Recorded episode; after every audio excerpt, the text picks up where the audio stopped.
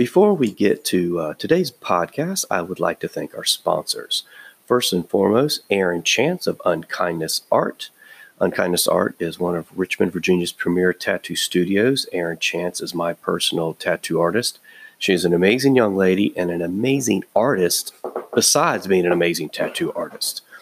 If the name sounds familiar, it might be because you saw her in the ninth season of Ink Masters, where she represented herself, her team, and Unkindness Art very well. If you want to check out her bio or any of the other amazing artists at Unkindness Art, please visit unkindness art dot com. Also, I'd like to thank our returning sponsor, Three Crosses Distillery, three crosses distilling dot com. Three Crosses Distillery is located in Powhatan, Virginia. They are an amazing family-owned company. Their entire family trains at Mongrel Martial Arts, so you know we appreciate them.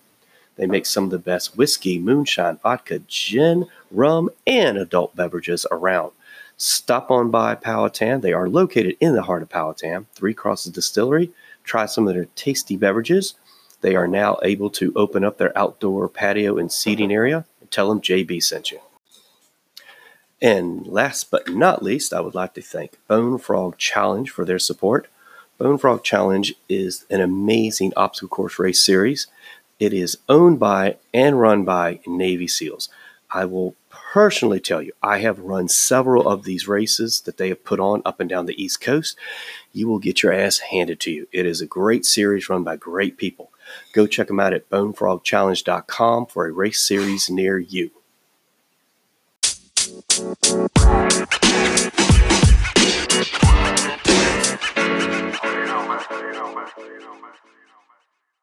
everybody, welcome to the Mongrel Podcast. Uh, our guest today is a gentleman by the name of Thomas Webb. Thomas has got quite a resume.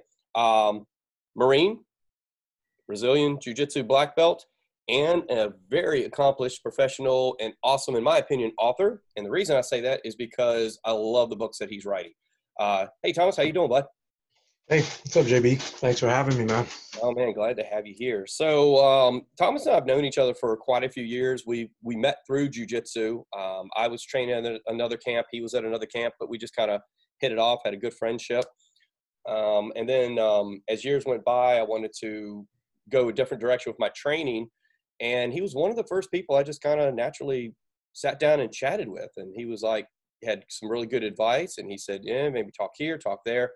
Um, and I ended up going to the camp where he still uh, trains at. He's a black belt with uh, M M A Institute. So um, quite sure a lot of people are very thankful for you doing that. Yeah, I'm thankful for them. Yeah.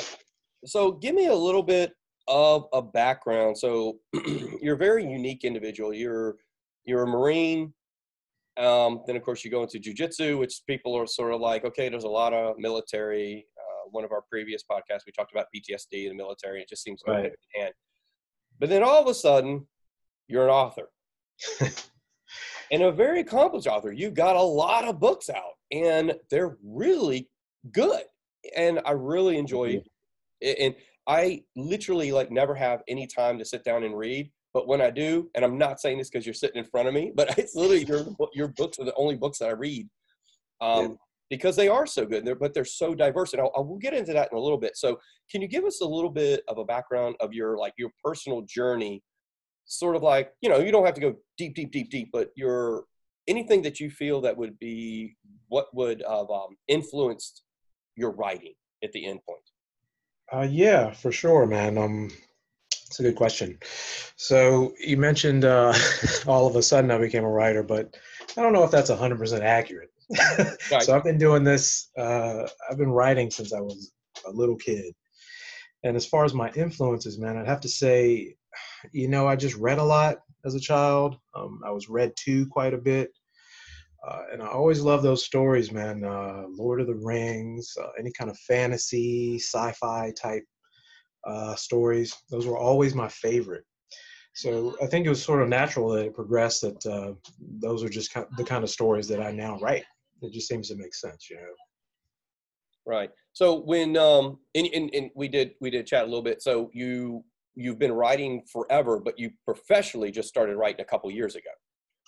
Yeah, that's right. What um, was that point? What what kind of what made you take the leap to go from, you know, I've been having fun with this, this is a hobby, let's mm-hmm. do it for real. What what was that catalyst? Yeah, so um, I'd initially got this idea uh, to combine a couple of cool genres that I enjoy, uh, the military the military thriller and the steampunk genre. Uh, so I got the spark of this idea. You know, it was, I wrote a book, my first time ever, first draft. Um, it was horrible,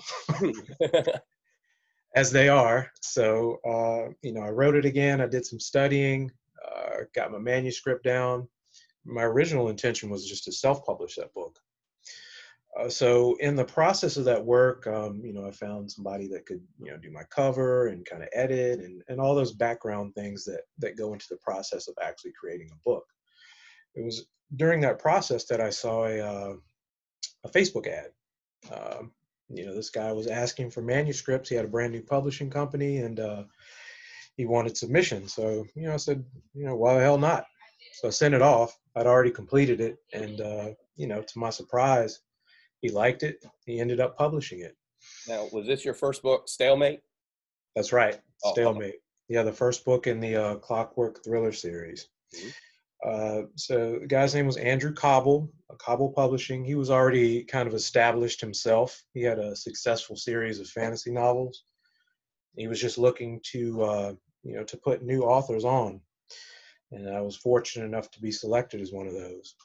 Uh, you know, he signed me to a three book contract, uh, you know, fulfill that contract. And, and now I'm kind of on my own. And, uh, those three books ended up being that, that, uh, Clockwork Thriller series. All right, so now I know because I read it, but mm-hmm. what was, could you do a little bit better, because they're your babies, could you do uh, a, like a, a little wrap up of like what those three books entailed? Because I think, I think when I started reading them, I love the fact that you didn't tell me anything about them, and I started reading them, and there's certain aspects that I started coming across that I'm like, okay, it's sort of like a history. And then I'm like, wait a minute. There's a type of motorized clockwork horse. What? What? Is, wait a minute. There's blimps. I'm like, uh, airship. I'm like, wait a minute. And it was. It drew me in because it. It really did. You didn't go, in my opinion, you didn't do a lot of fluff in the very beginning. You weren't sitting there going like, this is what's happening here and this is what's happening. You basically took this book series and you smacked the reader in the face. And they were in it, and they were in it from the beginning, and they were going, and they, me, I'm just saying this, I was so drawn in that I just couldn't wait to get through it because I needed to know where this was going. Not only the storyline, but the entire world that you had built around the storyline. And I really liked how you didn't overload it. You didn't, I feel sometimes authors will do too much of background. They'll just start building up like, okay, this here, this here, this here. You you added those details along as the story went, which I loved. So what was, could you do a little wrap up of what those three books entailed? Yeah, for sure. And I, I appreciate you saying all that. Um, you know, they were a ton of fun to write. So I'll just give you kind of the tagline for the books. And that is uh, Jules Verne uh, meets Vince Flynn. Right? So, and I say that because the Jules Verne aspect is kind of the steampunk, the uh, the older technology sort of mixed with kind of the newer stuff. And then Vince Flynn, as I don't know, folks who are listening may or may not know, in my opinion, is probably the best thriller writer who ever lived. He wrote the uh, Mitch Rapp series of books. So in a nutshell, it's uh, Jules Verne meets Vince Flynn. It's kind of that... Uh, that sort of amalgamation of those two things. Mm-hmm. Uh, in my stories, um, I describe them as uh, sort of alternate history military thrillers. Takes place uh, during the Civil War era, but uh, it's sort of an alternate history Civil War where there are, as you mentioned, airships, clockwork robots, uh, there are steam-powered horses, all that cool stuff.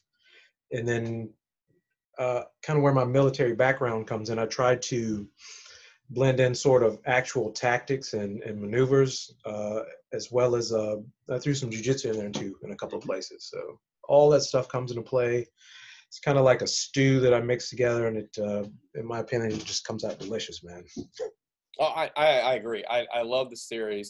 Um, I also like the fact that, in, in my opinion, and I don't want to go too, too deep into it because I don't ruin it, because one of the reasons I want to talk to you is because I wanted to share my love for the book, and I want other people to get into this book. So I don't want to, I don't want to basically say anything more about the book, but sure. I love how there's actually, even though it's a three book series, I think there's more there.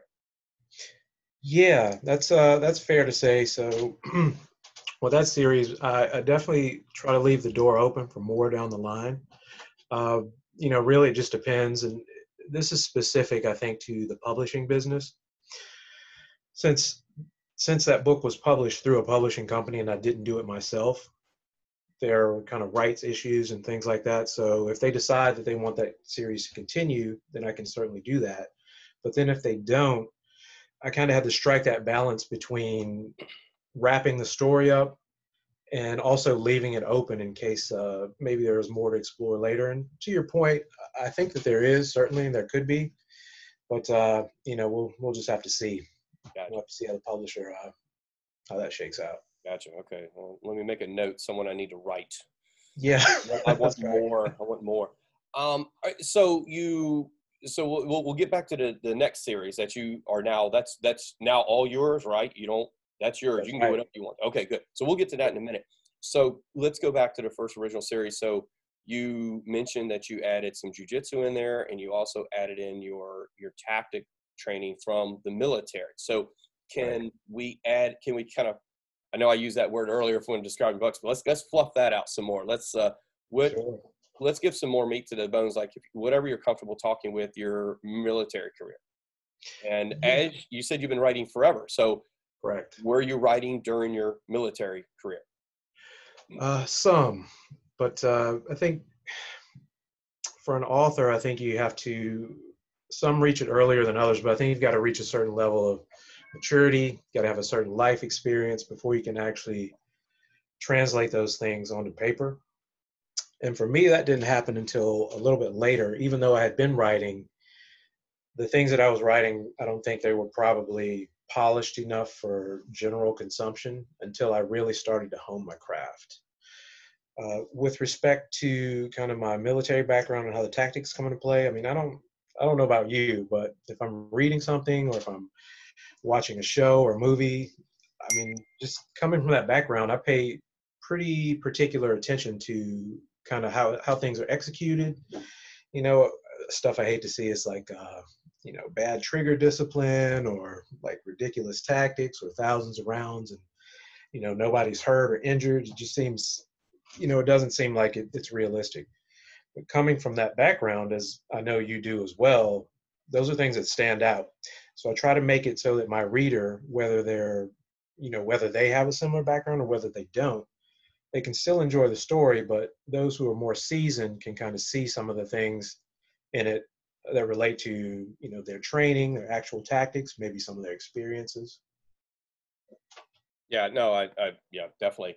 I, my wife hates to watch any form of military uh, movie with me because, right, or, or anything that deals with like clearing out rooms or C Q B, close quarter battle, anything exactly. tactics. Because you know, I'm just sitting there like throwing my air, my hands up in the air, and I'm like, they wouldn't do that. They would enter a room, they'd cut the pie, they would, well, they're crossing exactly. in front of each other, and blah blah blah. And and she's yep. just like, you know, I really hate watching movies with you. That's right. Yeah, and you know, it's funny you mentioned room clearing because in those books, when when the characters clear a room, I try to actually have them clear a room. Like when they stack on that door, when they breach, it's happening the way that uh, you know, the way that I was trained, and the way that I practiced, and I think it's a realistic view of what, what might actually happen given, you know, the technology, the weapons, the tools at their disposal. Yeah. Yeah. I, I, I did like the balance because it's almost like you could have gone so far down a rabbit hole. I mean, you could have made up some wicked, wild, monstrous contraptions that, even though we are talking about it, an alternate universe with the Civil War and the steampunk and all that, you, right. you did you did keep it into, and I know people are going to be, they're going to hear what I'm about to say, but that makes no sense. But you kept it realistic, you know. Yep. You know, there, you know, the the again, I kind of don't want to talk too much about it. Like the the weapons of ma of larger destruction, or we'll just right. um, it makes sense. It, what could happen fits in that realm. You know, you didn't yes. just all of a sudden come out with some nuclear fission and, you know, it's, it's something weird's going on. Warp drives pop out of nowhere. People are like, wait a yeah. minute. It follows and it makes sense. So, yeah. all right, so you, you're taking your background, you're taking your training, you're adding that in. What happens? What, where do you draw the line and how far to go deep down with the military aspect? You don't, you wanted to keep a night, in my opinion, again, like I said earlier, this was some, somewhat of a historical story with the steampunk. So a little bit of a fantasy. You go mm-hmm. alternate universe, so we're talking right. little sci-fi. Then you throw the military in. Again, I know I'm so like glomming all over you, but I really do love this series. You had a nice little balance. Obviously, neither one of us was in the Civil War. Right. I, I I appreciate the steampunk, but I'm not really sure if I could work it or make it or develop it. Um, we got the milita- military part of it. How did you find the balance? I mean, you're basically taking a sci-fi, which is an author you can make up. You also have the realm of, you know, going into something like the military. That's a good background. Right. You know, stuff is up in the air. How did you, did you find a hard time making a balance between them? So when you're writing, you have to have rules for, for your universe, for lack of a better word. Um, you have to establish those rules pretty early, and you have to stick to them. I mean, if you don't, the reader's going to feel cheated, and rightly so. Uh, I found that if you stay within the boundaries of those rules that you've set for yourself, for example, uh, you know, there's, like you said, there's no warp drives, there's no magic. You can't have that stuff suddenly pop up at the end of the story. Uh, again, if you do that, you know, it's just not going to be true to the story or, or to the reader. If you stay within the boundaries of those rules, that balance tends to take care of itself, if that makes sense. It does. It does. Gotcha. Yeah. Okay. Good. Good. Good. Yeah. So let's go with the, the thing that, um, that was added in. And again, I appreciate, um, being a jiu-jitsu practitioner, that it was, a, it was in your novels, your, yes. your book. Um, but again, you didn't turn it into a jiu-jitsu biography, jiu-jitsu book. It was a, an added spice, as you said earlier, that soup. You, it, it was a nice ingredient within that soup. How right. did you find working that in? Uh, man, as you know, like that's our background. So I found it quite easy. I loved it. Uh, I think the struggle, as you mentioned before, is just not to have too much. You know, you don't, you're not writing a jiu-jitsu textbook. You're not writing a textbook on tactics, and you don't want it to read like one. You want to have just enough true detail in there to make it uh, so that practitioners will get it, but you also want to have it exciting enough and entertaining enough that your average reader who knows zero about jiu-jitsu, about weapons, or about tactics will still find it engaging. That's the challenge. Yeah, and there, you know, there's a, a couple things that you had referenced that um, that I actually would stop reading, and I'd actually go back and look into like real history, like little aspects of the the war. And I kind of, oh, did, right. I, did any of that happen at all? You know, and I, and I like how you found a nice, like there was some facts and then there was also some fiction. And I liked how, you know, that, that came true because, I mean, that came through because it made it very interesting. I'm a little bit of a research nerd. So okay. obviously when you say anything about tactics, I got it. You say anything about the jiu-jitsu, I got it. Sci-fi, I just kind of accept it because that's your universe you're creating. But right. then you would throw in like actual physical locations. Then I'm just kind of looking up going like, oh, would it take that long to get there in an airship? You know, man? And then it, yeah, it, you it, too, huh? it, it did. And it, and it worked. It like it made, yeah. oh, it would take that long, you know? So I yeah. love that. There's some people going like Civil War airship. Wait a minute. I can look that up. Yeah. So um, do you feel with the, the, this Clockwork series, do you feel that maybe there was more, um, was there more left on the bone? Is there something more now that you, they're, they're out, they're done? Is there something there that you would like to, man, I wish I'd done this. I wish I'd done that. And of course, you got to come just shy of ruining things too. So you can't, you can't tell any endings. Um, is, yeah. is there any more that you would have liked to have done? Oh man. So yeah, I guess it's maybe like the blessing and the curse of being a writer, but, uh, you know, you can always come up with more story, right? there were things that I had in mind, directions that I could have taken that story, certainly. Uh, I mean, add infinitum anywhere. But, uh, you know, as a writer, as a professional writer, you have certain constraints. Uh, you know, maybe it's a certain word count, a certain page count, a certain number of books. In this case, it was three.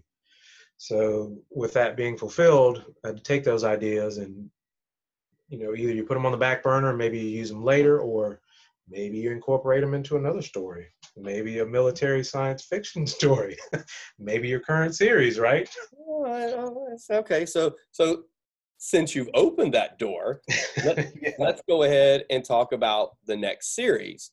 Um, so this is the one, um, the separ Separatist Wars. Right.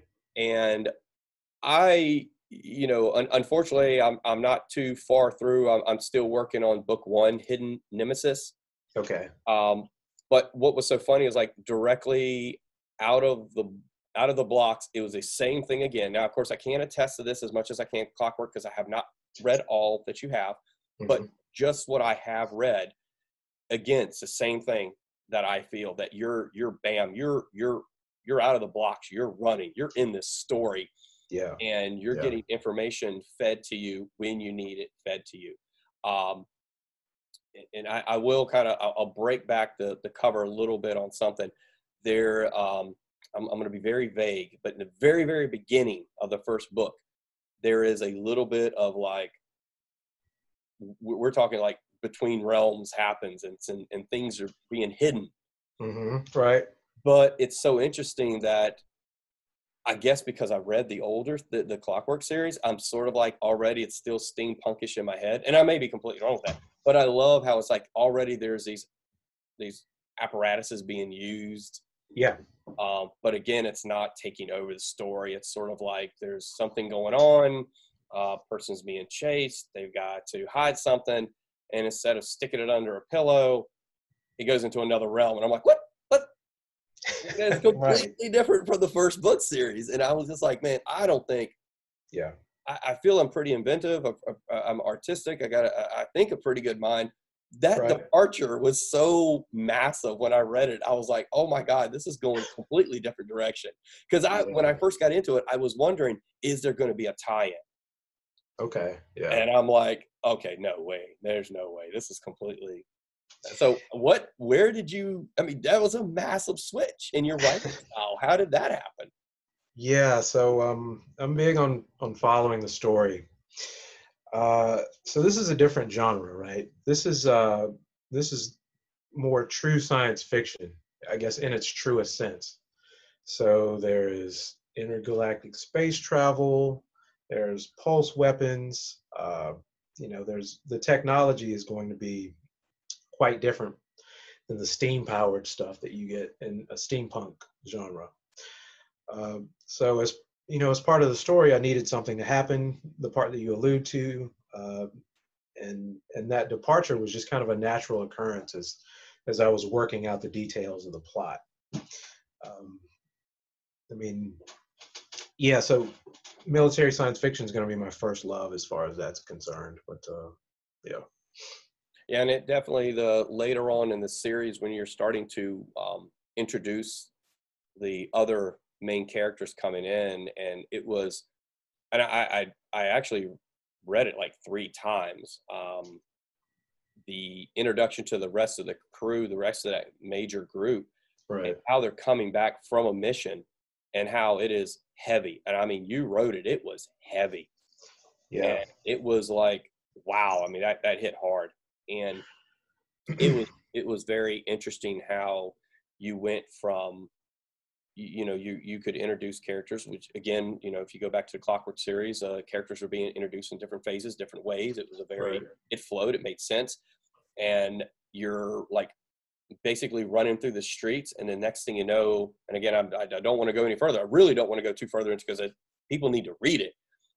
Yeah. You are, you are meeting the rest of the team at the worst time for them. Yeah, very and true. It really set a pace for as it's continuing. And it, it was it was a very interesting way to do that. Yeah, thank you. Yeah, there's um you can actually get uh, the backstory of that that final mission, of how those parts of the team come together. Uh, if you go to my website, it's for free. It's just a short story, but I wanted to write a little bit more about uh, how they got to that point uh, where you initially meet them. So it just, it details that mission and what and what went down. Um, again, you can get that at the website. But yeah, what's the website? I'm sorry? What's the website? Uh, website's Thomas Web Books dot com. Okay. Yeah. T H O M A S W E B B books. Yeah. Okay. Right. We'll make sure everybody knows that. Um, okay. So, all right, I haven't read that one. I've read yeah. this section that we're we're discussing. Only twenty pages, man. So it's. But here, here, here's my thing. Um, showing my little Star Wars geekness right here. Okay. Yeah. You and I both grew up on the original trilogy. Yes. Star certainly. Wars, Empire Strikes Back, Return of the Jedi. Yep. There is a whole generation, multiple generations. I don't want to talk about our age too much, but there's multiple generations. Yeah, right.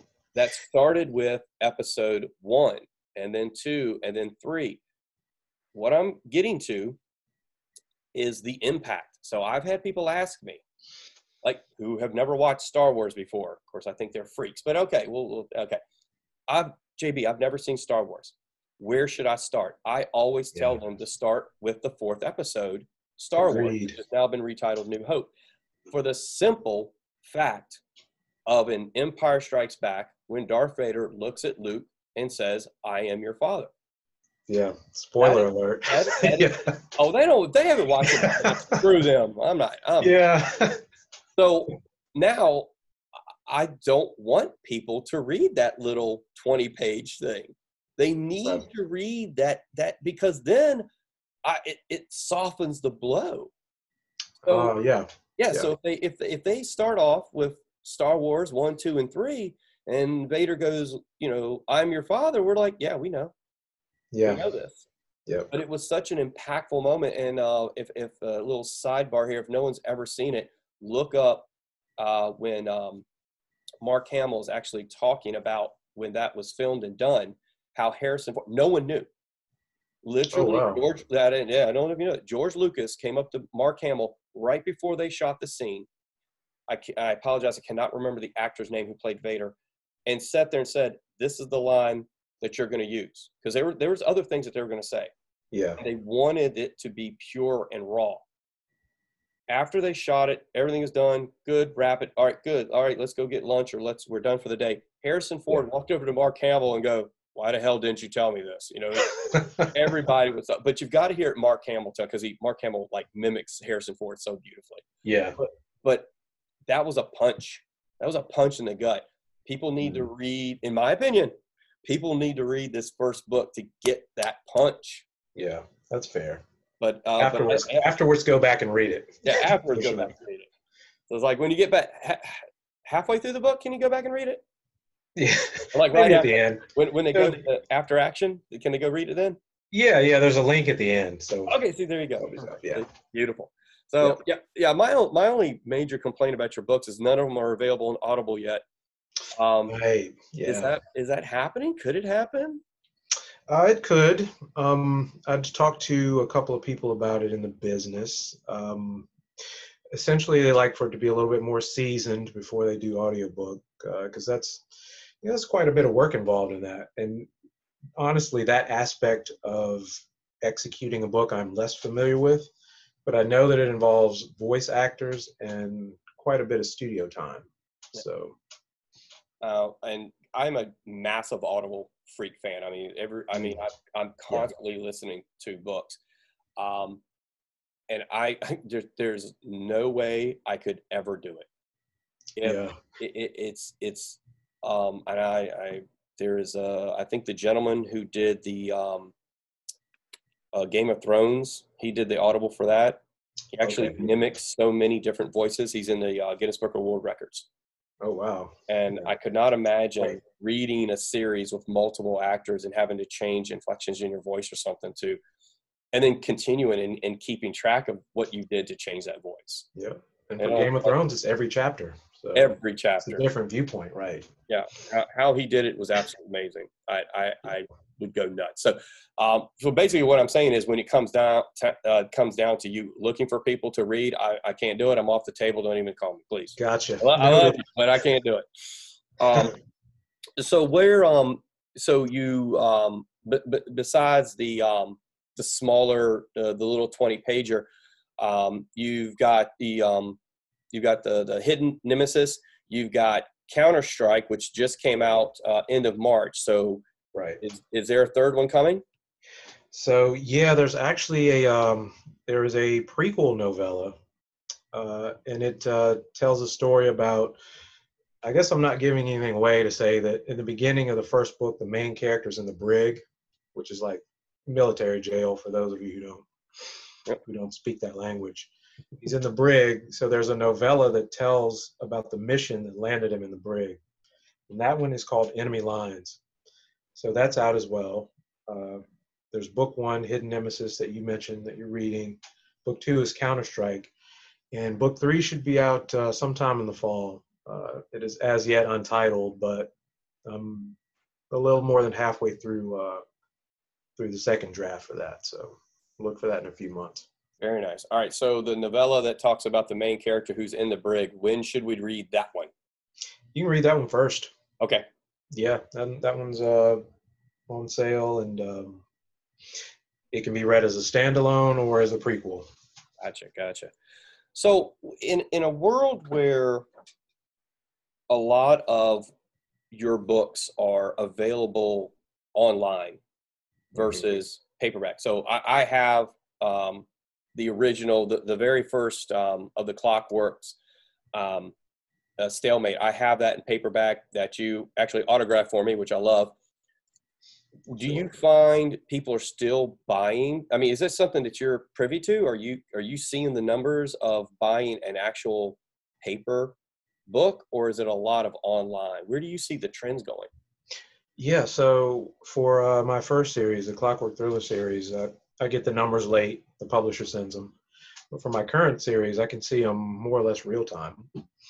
Uh, the majority of those books are ebooks as of right now, but I think that it is a function of marketing.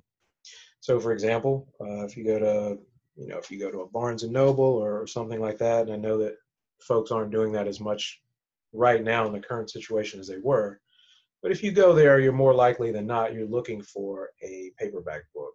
You're obviously you're not going to go to Barnes and Noble and try to buy an ebook. Mm-hmm. Um, that market's still very much alive and well, believe it or not. Uh, and just speaking for myself, I sometimes like the physical feel of that book in my hands. I like the feel of the pages, the paper. Uh, you know, I like just to read that at night without the light from your phone or from your device. But uh, with that being said, the majority of my sales are, are ebooks, even though my books are available as paperback. Mm-hmm. Uh, you know, most of what I'm seeing is is ebooks via, you know, via Amazon, which is the, that's the eight thousand pound gorilla in the room, right? It's yeah. Amazon yeah. books. Well, I, you know, I, I as well like that feel of the book, but as much as I move and groove and, and I'm always uh, around, I, I have to limit to what I'm carrying and what I can have. Right. So I've got a Kindle, but I purposely set up my Kindle that it's got a very nice leather case to it. And I actually open it up like a book and I read it okay. like that. I also have uh, the, um, the Kindle app on uh, iPad, but I really do like my Kindle because I can make it look more like a book and flipping the pages, you know, get that action of flipping the pages. Yeah. Um, and so, so convenient, that, right? Oh, it's extremely convenient. Yeah. It's, it's really nice. And then, Um, I just, I went ahead and uh, registered, which I thought was a genius thing, um, unlimited Kindle. And it's a, a very small fee, but mm-hmm. I can get as many books as I want. And I really just did it just to get all your books so I could get them all done. Oh, thank you. Um, yeah. No, no, it's, it, it, it is. It's, it's a great series. I want to make sure I had it. And, uh, I mean, I know I can call you up and say, hey bro, can I come over and grab a book? But, um, yes, come on.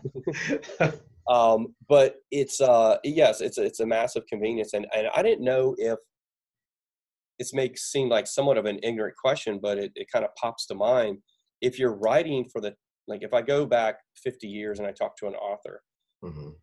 there's a tactile feel to holding a book. Now we're obviously more in the future here with technology. is it almost sort of like, in a way, lends a hand to your sci-fi feel of your books? You're looking more at an online kind of deal. I mean, it's almost like, like the Clockwork, it makes sense. It's, it's uh, that period of time. Yeah. There was paper. Now you're talking more sci-fi. Is it sort of like a natural transition? It's like, hey, this is sci-fi. This is the future. This is, yeah. And let's go all ebook online. Yeah, that's an interesting take, man. And I think what it sounds like you're saying is, does the method that you receive, by way that you receive the book, actually lend to the experience of reading it? Right? Exactly. Yes. So, um, you know, I had not thought about it from that perspective, but I could certainly see how that would be the case. Uh, you know, as a writer, you want to you want to impart upon the reader as valuable and entertaining an experience as you can. Uh, you know, you have a certain amount of control over that, uh, you know, what you write, the way in which you write it. You don't necessarily have control over the medium that they receive it. Uh, and I think the best that we can do is make it available to them and let them choose, and, and hope that, like you said, it, the way that they receive the book enhances the experience that much more. Yes. Yeah, definitely. Well, cool. Well, what if, uh, all right. So, uh, so second draft of the third book and right. um, the series. Um, you're you're working on that right now, so you know, Clockwork as it sits right now is is done. Um, hopefully, maybe the publisher will approach you and be like, "Hey, let's talk about something." But you've yeah. got the separ you've got the Separatist Wars going on now. Um, do you have anything on the back burner? Do I mean you know it's it's when I. as ignorant as I can say this, when I have projects that I have ongoing, there's already one in my mind. Now with you writing, um, and I, I is, as an avid reader, the only way I can phrase this question is as an avid, avid, avid reader, I'm reading your book series. I see a character that I'm really, really interested in. As you're writing, I'm quite sure there are some characters that are like your babies. It's like, you know, you got characters that fill in, you got characters on these uh, outskirts, but then there's your main characters. Those are your babies. Do you have something that maybe in one of these other books, it, your, your Clockwork series or separatist, separatist, that has now, oh, I want to do X, Y, Z, and it's going to be a complete departure. Is something like that happening? Is you got something on the back burner coming? A little tease? Yeah, so um, you know, I've got uh, I've got a, a book, I've got a almost a veritable book of ideas of book ideas, um, and usually for me, I don't know if it's this way with all writers, but you know, it's just a matter of picking which one I want to go to next. Uh, you know, I could easily take some of my favorite characters and do like a side story, or I could start something completely new. Uh, you know, as I understand it, some writers don't. Not every writer, I guess I should say, has that kind of uh, has that kind of opportunity. And just to put it simply, like writer's block for me is not that's not something I've ever encountered. I've never been at a loss for stuff to write, uh, so I consider myself lucky there. But you know, to your question, do I have anything cooking now? Uh, actually, as you mentioned it, yeah, I've got um, this will be a bit of a departure, but I've got some fantasy stuff coming out. Uh, and I like to frame that as uh, Game of Thrones meets the movie nineteen seventeen. So there'll be, uh, yeah, there'll be aspects of uh, kind of that World War One era combat, but uh, there's also going to be magic and uh, trolls and uh, maybe a broadsword or two. So, so the so the one scene that uh, that comes to mind from nineteen seventeen, the movie, is the guy running down the trench lines while bombs are exploding behind him. Right. So this time it's going to be a dragon flying behind him, throwing fireballs at him. I'm liking it. I'm liking it. Yeah. So maybe there's that with uh, cannons and uh, maybe some trolls. Very so. nice. So, I mean, all right. So that just kind of rocks my, okay. So you know, I've read your Clockwork series. Yeah. I'm, I'm, I'm into your Separatist series. And now we're going, okay. Yeah. How in the world can you like how does that work? I mean, it's like, there's, there's no common ground. It's, right. It's so I think probably the common thread is going to be, uh, you know, there's going to be some sort of, generally in everything I write, there's going to be some sort of military thread, right? Maybe it's a modern day soldier, maybe it's a Marine from the future, or maybe it's a soldier with a broadsword and a musket. Uh, but I think that's the common thread. Although I will admit that I, I am a bit of a genre hopper as far as what I write. Um, I love to write all sorts of stuff. And those are just the novels. You know, I've got quite a few published short stories as well that span genres from, you know, straight horror to urban fantasy, which is like witches and cats and stuff in the modern day. So um, I don't know, man. I just love a good story. And if I get an idea, I just try to follow it where it takes me. That's awesome. That's awesome. So, I mean, is there, is there any question that, I mean, I'm, I'm, I'm very happy with all that we've chatted about. Um, I, I got a couple more questions for you, but is there anything that you wanted to add to your background, your stories, anything that I haven't asked that you'd like to flesh out more? Or? Uh, you know, man, I mean, uh, I guess if you wanted to, uh, go into jiu-jitsu a, a little bit more, or if you wanted to talk about, you know, any of our backgrounds with respect to that, we can yeah. discuss more how it plays in the reading, or we can just talk about, you know, how I kind of got to where I'm at today as far as, as far as the training and the, uh, you know, the impact that it's had on the writing or, or life in general.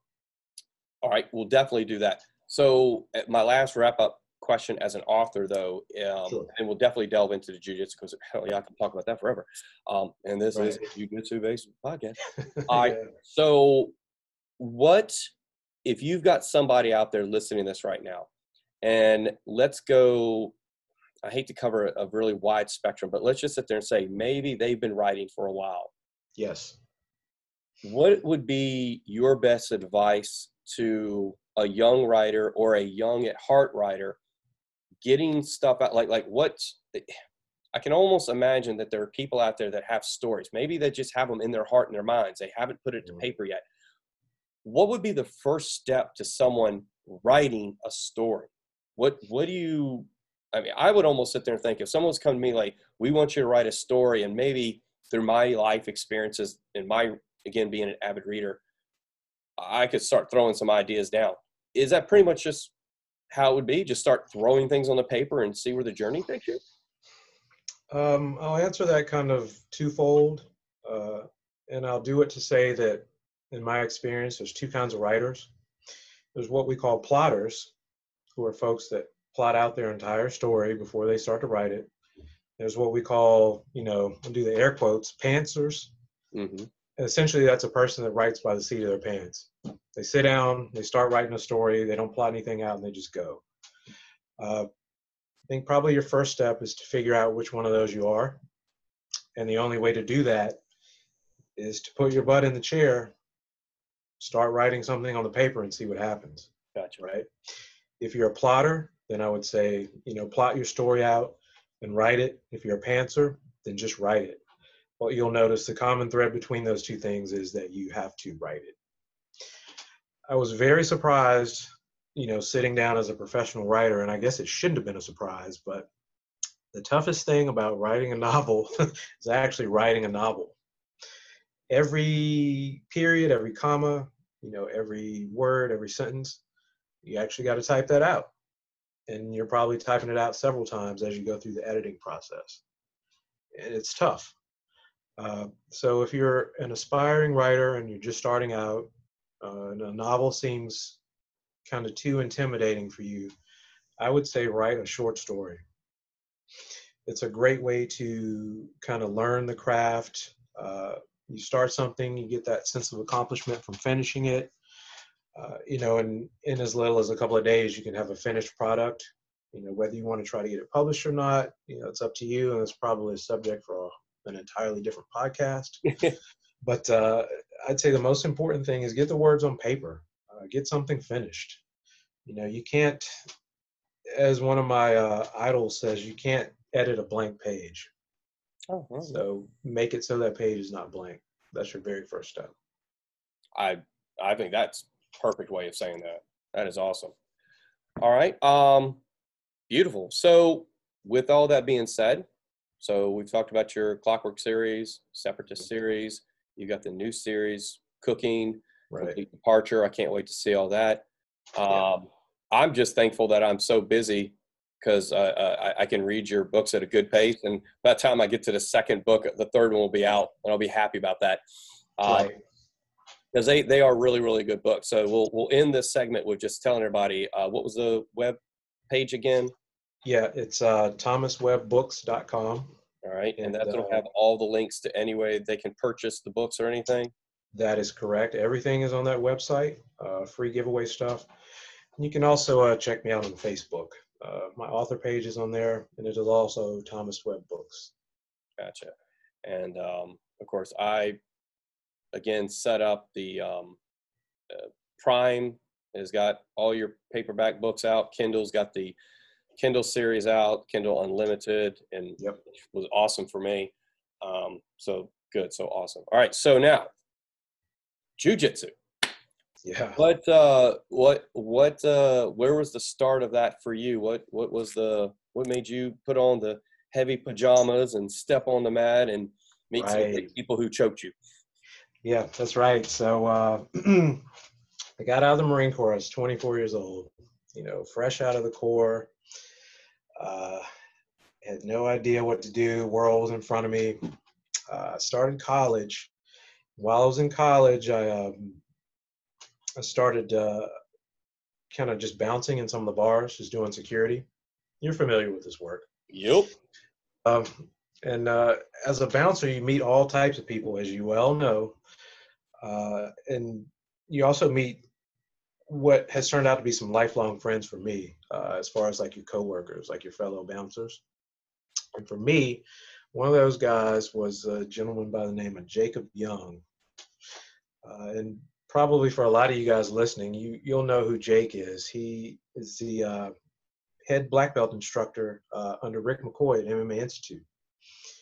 So I've known Jake uh, since he was a purple belt. Uh, we were bouncing in the bar, uh, you know, it was before it got busy. We were talking, as bouncers do, about uh, stuff like martial arts uh, in general. And uh, Jake mentioned that he was doing this thing called uh, Brazilian Jiu-Jitsu, which at the time I'd never heard of. I said, oh, well, that sounds cool. Uh, you know, he asked if I maybe wanted to give it a try. And I was like, well, yeah. I mean, I had background in traditional martial arts, uh, Kenpo karate, Kyokushinkai. Did some wrestling in high school, uh, actually with your little brother. It's yeah. probably a different, uh, another different podcast, but. Oh, definitely. Yeah, yeah, so. Get that um, knucklehead on here, yeah. Right, right. I figured, you know, I was I was young, I was in shape, I had a martial arts background. I was like, yeah, I'll try some some of this Brazilian Jiu-Jitsu. You know, how how hard can it be, right? How hard could it be? I wonder how many people have said that. Yeah, I mean, as it turned out, it was it was really hard. So, but, uh, you know, the minute I stepped on on the mat, I knew I was like, either this is going to kill me or I'm going to kill it. So, so far, neither of those things has happened, but we've at least gotten to sort of a comfortable truce, right? uh, well, so, you know, I was, um, yeah, it was through, through um, my brother that we kind of somehow, I, and I, do you remember how we actually met? Uh, you know, I don't exactly. It's lost to uh, it's lost to time. But yeah, but I remember we some, had, somehow in there, yes. Yeah, but I think it was somehow we were at a tournament, and it yeah. was like it was like, but we kind of knew each other through my brother, and it was sort of like, hey, you know, it was like, oh, small world. Yes, I think that's how yes. we kind of like reconnected. Um, You know, and always, and always appreciated how, even though you at the time you were on a separate team, it was like, you know, just long lost friends, and we shared a love for jiu-jitsu. And then, mm-hmm. um, like I said in the very beginning, how when I was struggling with my own training and kind of like searching for a new direction, right. you were one of the first ones I just chatted with, and you were very open and honest. You didn't, you didn't sell the gym. You didn't sit there and say, oh, well, you need to leave X and come over to Y. You were just basically like, you need to talk to people. You need to talk to other gyms. You need to talk to people. And, you know, and, and we all knew that, uh, and you were the ones who, you were one of the ones who said, you know, talk to Rick. Rick will steer you right. You know, Rick McCoy. Right. He's not going to B S you. He's not going to try to sell the gym. He's going to talk to you directly. And that advice, which led me to talk to Rick, was some of the best advice I'd ever gotten in my career. Yeah, um, I'm glad. I'm and um, glad. And I remember contacting you, because even though I'd been in the game for quite a few years, and I knew a bunch of the guys who were at M M A, so I remember calling you up going, hey, man, what classes do you go to? Because I want to go to a class that you're in, so I at least yeah. know one familiar face. Uh, yeah. But everybody was so welcoming. It was a, it was an awesome experience, awesome time. And we've got a great family, great team over there. Oh, yeah, I'd agree. And, um, I mean, I have to say, you know, what, what you've built at Mongrel, it, I'm always in awe of it. It's I've trained at a few places, and Mongrel is probably the most familial environment with respect to jiu-jitsu uh, that I have ever encountered, man. And, uh, you know, it, you've built something great there. Uh, you should definitely be proud of uh, your team and yourself. Uh, I, I appreciate that greatly. I, I really am. And um, it means a lot to me that uh, you saying that. Um, a lot of people will come in and say, and, and in my opinion, you said it correctly, it should be proud of the team. I am proud of the team. Mm-hmm. It's, it's nothing that I could have ever accomplished on my own. Um, surrounded by some of the most incredible people in the world, a diverse, very diverse crowd of people. Yeah. And we're all just, we're on the mats. It's the equalizer. You step in through the door and there's no religion, there's no race, there's no creed. It's just, we're all family and we're there to simulate murder and have fun with it. And um, that's right. And everyone takes care of one another. And, and it's, and it is awesome. It is great. And I'm very happy that you're part of that family too. Um, you know, when I've had to step away for X, Y, and Z, I always know that you're an extremely dependable person that could come over, teach. I never even worried about how you were going to do. I knew it was going to be awesome. Um, and all I ever heard back from my students um, was how amazing you taught and how you go over great details. You don't just gloss over. You're very open. And I think that's sort of like, I think one of the reasons why we're such good friends is because we do have that same mentality when it comes to jiu-jitsu as upper belts. Um, as we, we were coming up in it, um, not so much you, and I don't want to step on anybody's toes in my path, yeah. right. but a lot of times what I've witnessed, I'll say it that way, I witnessed was a lot of upper belts that were pretty much like, no, you're a lower belt, you have nothing to contribute. Um, right. Now, yeah. when you and I were coming up, that's kind of true because yeah. Yeah. all we knew was what we were being shown by the person, the upper belt in front of us. But with the internet and cross training that is so readily available now, there are some things that we can learn from other lower belts. Um, That's true. And I, and I know you're very open with discussion and talking with people about it as I am. And I think that's one of the secrets, and I hate to say that because now other people are going to copy us, but I think that's one of the secrets of why we have such an amazing crew here, because people don't just sit there and think, oh, I'm going to go to Mongrel and take a class. It's like, I'm going to my gym where mm. my friends are. Yeah. And we're going to train, and they know that they can, with, there are limits, of course, but yes. we can have open communication. And I always appreciate that about you. Um, you know, when you would come over, you know, and you're, you're a, a black belt, I'm still the brown belt, but when you would come in the door and I would look at you and I'm like, hey man, you, you know, out of, of course out of respect for you as an individual, you, you know, your shit and a black belt. And I would be like, hey man, you, you want to teach? You're like, no bro, I'm here to be a student today. Yeah. And it was awesome. And I, you don't see that a whole lot. And, um, that meant a lot to me, that somebody who I admire, one of my peers, uh, one of my coaches, I consider you one of my coaches since you are a black belt, that you come in and you entrusted in me and you trusted my le- my skill level. And it was always great. It always made me feel good. Um, so yeah. I appreciate you being part of this family that you've helped create. It's, it's, it's every person who's stepped on the mat has helped it make it what it is today. Yeah, thank you. And I'll, I'll say, man, this, uh, this art is humbling. If you haven't been humbled by jiu-jitsu, then you're, uh, I mean, I don't know, either you're not doing it right or you're a level of phenom that I have yet to encounter in person.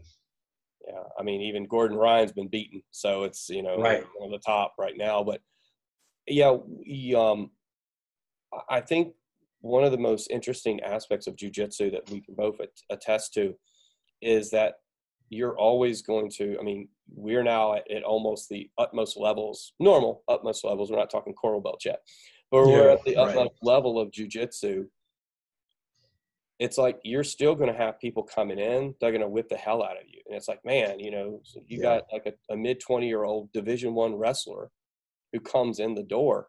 That's going to be that's going to not be a fun time. Yeah, because they're going to come at come at you of everything they got. But it's funny that, you know, you just have to fall back to your training. Um, exactly. Um, yep, I agree one hundred percent, man. Um, and uh, you know this, but uh, when I teach, I teach from a place of very much the basics, right? Building on the basics, solid fundamentals. Uh, I think if you have solid fundamentals, you know, or, or rather I should say without them, before you can do that, you know, super, reverse, De La Riva, Barambolo, cartwheel pass, roll, I mean, your your armbar can't suck, right? Yeah. You got to have a strong guard. Yeah. You have to have one go-to sweep from the guard. You just have to build on those fundamental fundamentals, man. And it's, uh, you know, it's a question of mat time, sweat equity. Yes, sir. Yeah, we um, we always talk about it's the hours on the mat, not the years. Right. Uh, I reference um, quite a few years ago, Kron Gracie was still a brown belt. Mm-hmm. My memory serves, uh, he competed at the Pan Ams, and then like, I don't, I can't remember the timeline, but it was after the Pan Ams, he actually went to Japan to compete. And I believe that's where he was awarded his black belt. So I watched him in one of his biggest last brown belt tournaments, and he went through the entire division and beat everybody, and mm-hmm. nothing was flashy. It was all guard work, basic chokes, basic arm bars. Right. The only time he was in trouble was that I think he went up against a judo guy, and the judo guy threw him. Mm-hmm. He hit the ground, immediately turned up underneath the guy and pulled him down into his guard, and then systematically did what he'd been doing the rest of the tournament. Okay. Yeah. Now, I will tell you, I uh, this is uh, quite sure someone's going to hear this and get kind of all riled up. I don't care. Yeah. We're in the stands watching. Kron is thrown. Kron hits the ground. He spins around, pulls the guy down into the guard, and they start going. It was a good thirty-five, forty-five seconds, maybe even a minute before Kron submitted the guy. As the guy tapped, the ref threw up the two points for the other guy for the takedown. Yeah. He waited till Kron had won the match before he awarded the points for the for the and we were all like, ah, oh, come on. Yeah. Right. But Kron Gracie. Yeah. But no, it's it, it is. I, I I see a lot of people try a lot of flashy stuff, and you know, of course, my students will come to me and like, you know, hey, coach, can we learn this? We can learn this. And yeah. I said, okay, you want to learn a Barambola, but you don't even know how to maintain half guard. You don't yeah. even know. I, right. It's like, like, no, no. Yeah, baby steps. Yeah, very much, very much. So, what is um, what's next for your jiu-jitsu journey? I mean, you're a black belt. You're teaching over at M M A Institute. Yeah, you're, man. I'm um, so busy. You can't come visit me anymore at Mongrel. That's okay. It's okay. It's yeah. Okay. Well, I mean, I guess we've successfully avoided this topic, you know, for most of the podcast, but nowadays you can't get away from it, man. Uh, you know, it's just, we're in the midst of something historic. I guess it's a, what, maybe a once in a century type event now with these pandemics, give or take. Yep. Um, you know, and I, I You know, I've got close relatives who are who are older and who are not in the best of health, so it's really been a struggle for me, man. I um, you know, I haven't really been able to train or teach just for fear of, you know, what I might bring back to them. So, uh, you know, at this point, I'm I'm just kind of seeing, you know, how the science goes, how how the infection rates are going. I know people are just now starting to kind of get back on the mats full time. Uh, so I'm just going to pay attention to that. I mean, I'm I'm hopeful that I can get back to, you know, my students and my training partners here very soon. But uh, you know, for now, I've just got to play it by ear and and and just try to try to keep as keep the family as safe as I as I possibly can. Yeah, of but course. It sucks, man. Yes, it does. Yes, it does. Um, it, it's one of those things where you you attested to it, I think, beautifully earlier, where you talk about you develop these friendships for life. You know, right.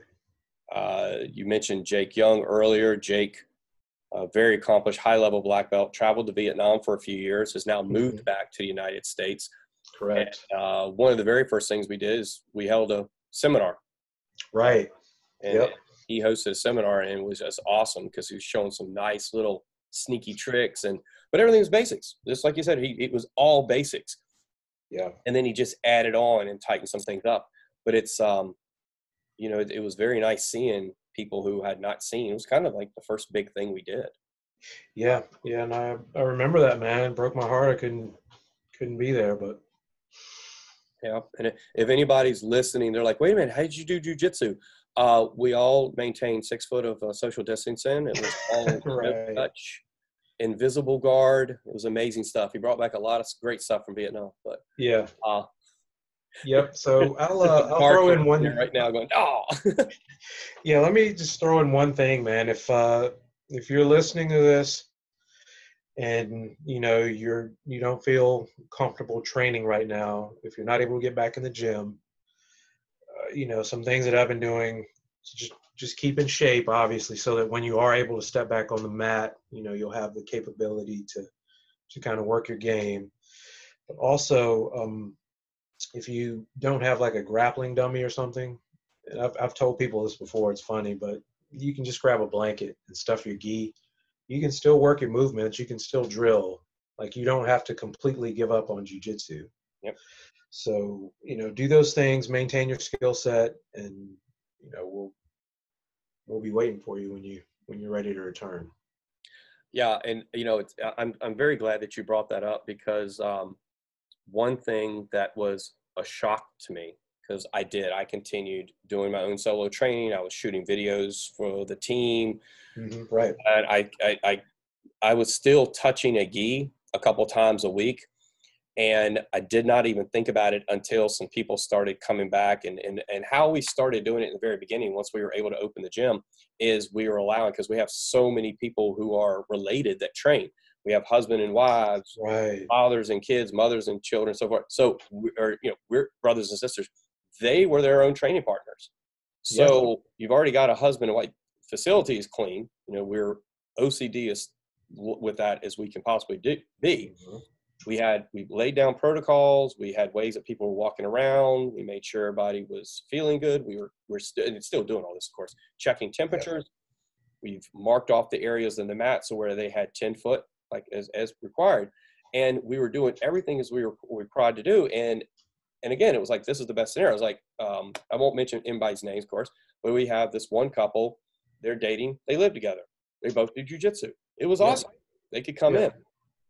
And then all of a sudden they're coming up to me going, oh my God, my hands hurt. I've got mat burn, my knees, my, and it's like, oh, yeah. it's been a couple months since you've had a gi on. You haven't gripped a gi. You haven't right. stepped on a mat, and everybody's elbows and knees and fingers and toes were so, yeah. and because you develop the calluses, and yep. they all went away. Body becomes accustomed to that training. That's right.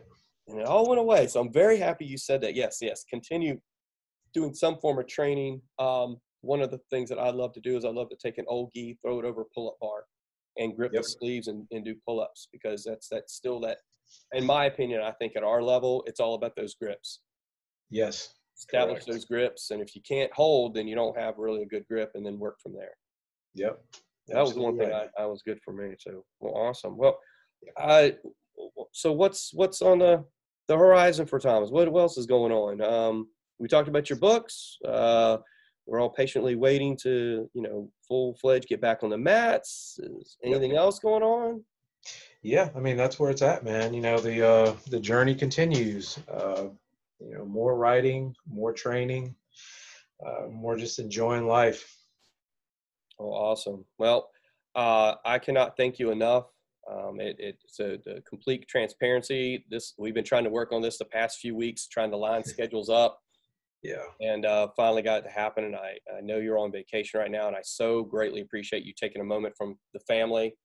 Of course, I've been on family vacations. You need moments away from the family. Um, yeah. so, right. So this might have been better for you. Um, but I really do appreciate you coming on. Um, when I started this podcast, you were one of the people on my short list, because I thought, what an interesting person to talk to. Uh, Marine, Jiu-Jitsu black belt, and then a very accomplished author of a series that I enjoy. So it was, it was really all about me. Come and bring you up. It was all about me. But uh, I really appreciate your time, Thomas. Uh, is there any parting words you have for anybody? Uh, yeah, brother. Thank you for uh, having me on. I appreciate it so much. Um, you know, I love talking about writing. I love talking about jiu-jitsu. I love people. Um, you know, it, uh, I, I can't wait to uh, get back on the mats and train with you again real soon. Oh, man. You, you know the door is always open for you. Yeah, thank you. All right. Well, give my love to the family. Thank you, sir. And uh, you take care. All right. You too. Thank you, brother.